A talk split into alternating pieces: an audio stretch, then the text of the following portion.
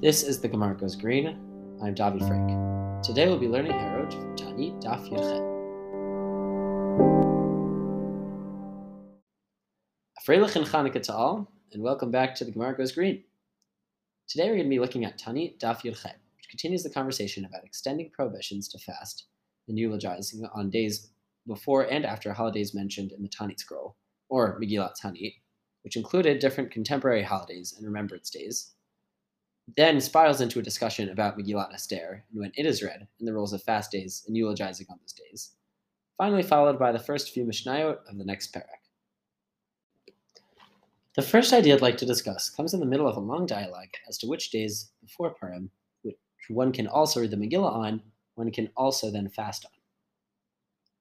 The Gemara says that the 12th of Adar was once called Yom Trinus, the day which the Gemara explains later commemorates the burning of Trajan, by two Roman officers for killing Lulianus and Pappus, and was therefore considered a joyous day, and no fasting or eulogizing would be allowed.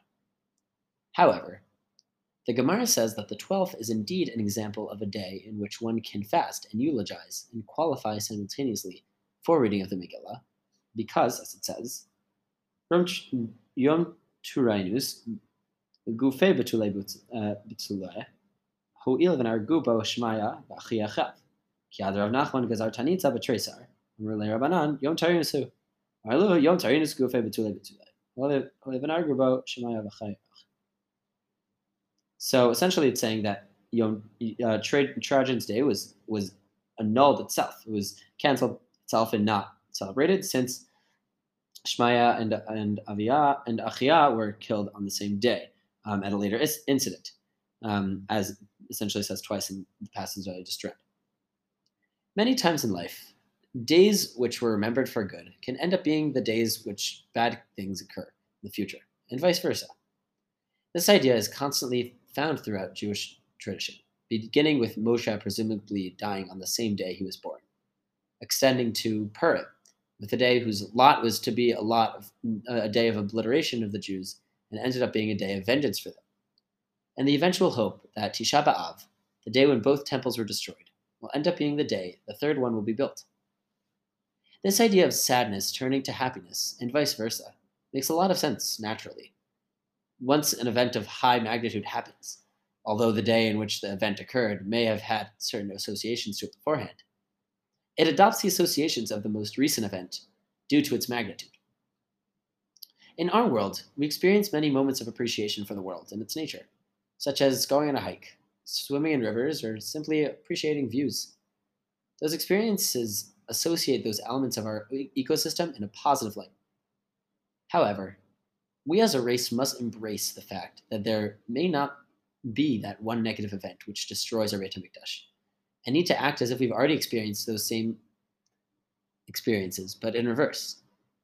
We must imagine ourselves trying to go on a hike and seeing garbage blanketing the natural setting swimming in infected or polluted water or being unable to see a view due to air pollution. Once we cognitively recognized that what that destruction will look like, we must quote unquote fast on that day and do our part to prevent that day from ever coming. Another layer of this bipolar type day mindset is added when talking about the origin of another holiday Megillat Tanit, Yom Nikanor, which goes as follows. My Nicanor, or my, sorry, and it's a Tanya Nicanor. אחד מהפריחי היוונים היה, וכל יום ויום היה מניף ידו על יהודה וירושלים ואומר, אם מצא ציפור בידו וארמסה. So it's really saying, what is Nicanor? And then also, what is Trajan's Day? Um, but first, according for uh, Le'inyanenu, um, for what we're dealing with, what is Nicanor? Um, essentially, one of the one of the Greek generals um, would come every day and wave his hand over um, Yehuda and Yerushalayim and would say, "When is this going to fall into my hands? Um, and I can run over it." And I'm going to continue. Malchus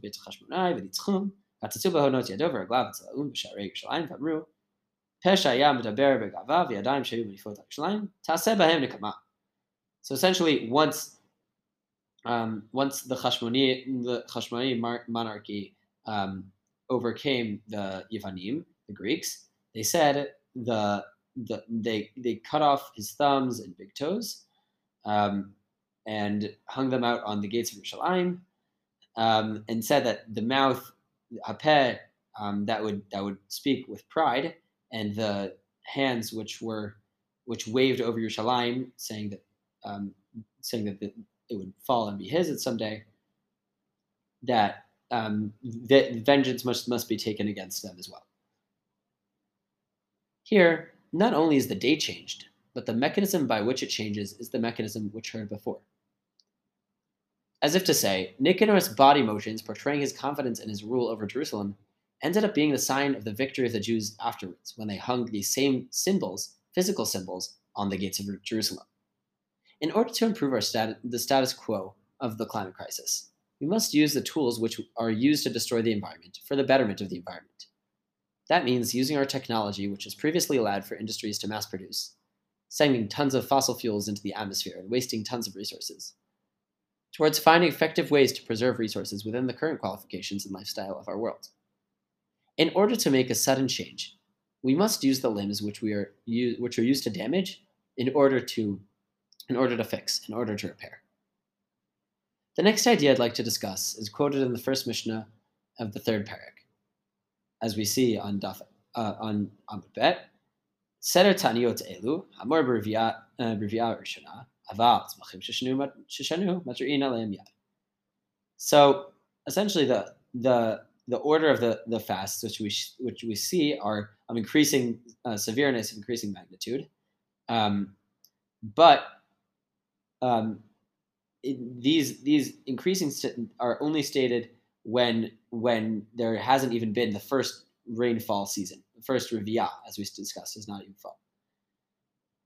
But if there is vegetation that grew and its appearance then changed due to the disease at hand, um, some sort of complete disease happening within the the, bot, the botany of the time, then they don't wait at all in order to fast there's no waiting period that, that when you know you need to do the first round of fast, second round of fast, whatever. Everybody they, they cry out about it immediately. What this Mishnah is telling us is that the second we see the possibility for climate disaster, we must act immediately. The situation can only get worse, and there's no use in waiting once the problem has been identified. The leaders of society cannot lead the charge all the time in the climate crisis. They can't keep the first step and then allow and then force the people to then join second, third steps gradually as we go. We must take control. We must seize the bull by its horns. In order to save our quote unquote crop season from disease, we must pray and fast and take action immediately before the situation further escalates.